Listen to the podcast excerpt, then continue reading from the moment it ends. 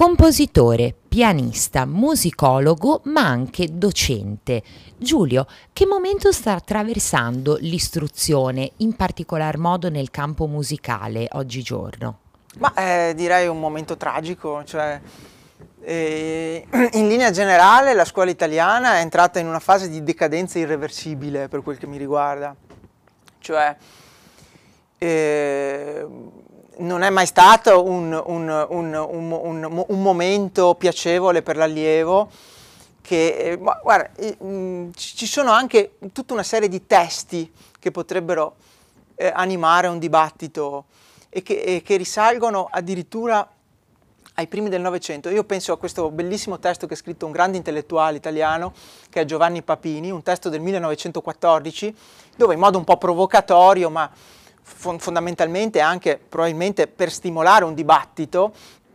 intitolò questo brano, questo breve articolo, Chiudiamo le scuole. Perché le scuole vengono viste da, da Papini come il, il veicolo, diciamo, di un conformismo intellettuale, di, una, di, un passaggio di nozioni, quindi nozionismo,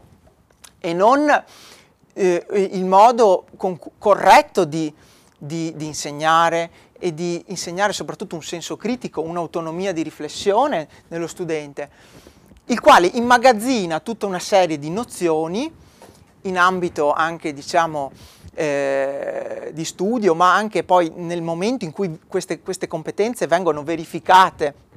con gli esami finali.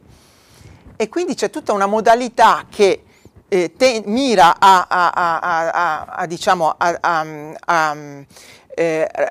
a, ravvisare nello studente un, eh, una nozione che in realtà non ha nessuna importanza. Perché io faccio spesso questo esempio.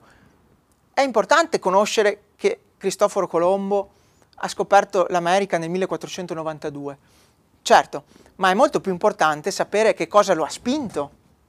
a mettersi per mare. Allora questo i libri, di, i manualetti scolastici non lo insegnano. Cioè ci sono tutta una serie di cose che vengono insegnate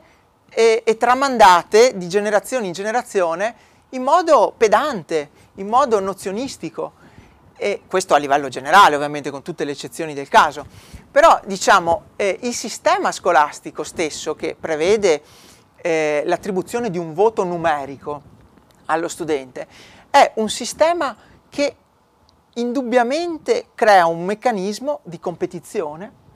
esasperato nello studente, il quale deve per forza prendere la sufficienza, deve per forza avere un bel voto e e mette in atto tutta una serie di eh, eh, strategie per conseguire questo voto alto o questa cosa. Ma questo però è un discorso che non, eh, non, non funziona perché crea una, una, situazione di stress emotivo nell'allievo, il quale non è in grado di gestire molte volte, perché non, appunto è, è, una maturazione, è in fase di maturazione, quindi non può, non è in grado di gestire spesso, a parte poche eccezioni, il momento in, con tranquillità il momento della verifica o dell'esame. Quindi questa situazione crea una, un'ansia di, di, di prestazione nell'allievo,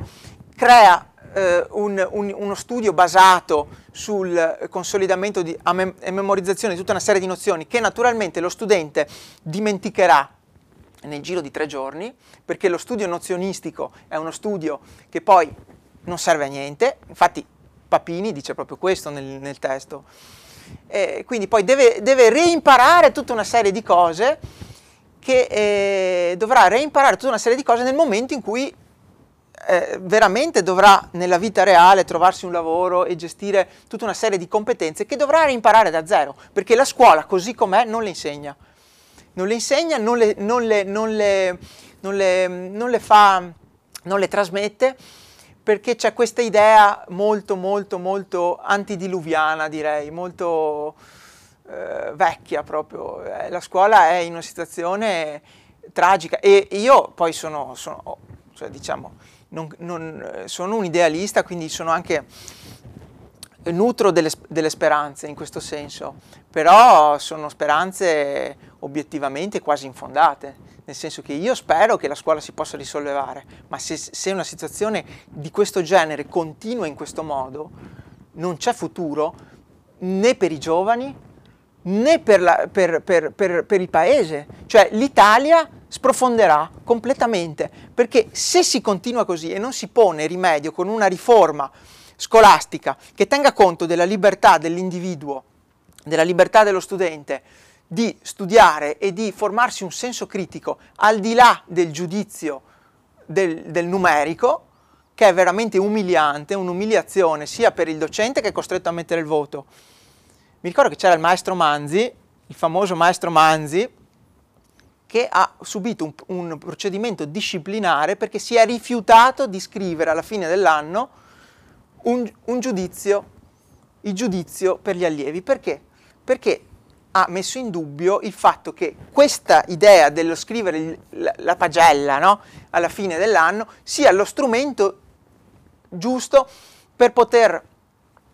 giudicare un allievo. Allora, a me viene in mente anche, c'è un, un discorso pedagogico steineriano, Steiner, il famoso teosofo del, dei primi del Novecento, che sostiene che non vadano assegnati i voti. Infatti nelle scuole steineriane non si assegnano i voti. Alla fine dell'anno, nelle scuole steineriane, si fa una pagella ma con delle poesie, con uh, dei disegni, in modo che si esprima un giudizio sicuramente su quello che ha fatto l'allievo durante il corso dell'anno, ma è un giudizio però che si basa su, su qualcosa che non è umiliante come dare un, un, un numero, è qualcosa che ha, un, ha una sua discorsività, ha una sua coerenza, ha una sua soggettività. Ma quindi secondo lei il giudizio va anche a discapito della creatività in ambito musicale? Assolutamente, poi nell'ambito musicale questa cosa è ancora più evidente perché eh, l'arte e la musica è un, un, un lavoro, è un mestiere per chi lo vuole intraprendere, dove vige la soggettività e la libertà assoluta dell'espressione individuale, quindi è ovvio che nel momento in cui uno si sente sotto esame o in un discorso di giudizio, eh, non esprime più se stesso perché è, è, tende a, a, a, focalizzare tutto il lavoro espressivo per piacere poi eh, a chi sta ascoltando. Quindi questo vale non solamente nell'ambito diciamo, del voto finale eh, come pagella o come giudizio a scuola, ma vale anche nell'ambito e soprattutto nell'ambito del concorso musicale. Cioè adesso una cosa fondamentale per, per, un, per un, giovane studente è quello di competere e, fa, e fare i concorsi. Ma questa cosa qui però è sbagliata, è assolutamente sbagliata non per l'idea di sfruttare il concorso per poter in qualche modo cercare di eh, prendere vantaggio per la propria carriera, questo va bene, ma è l'idea implicita della competizione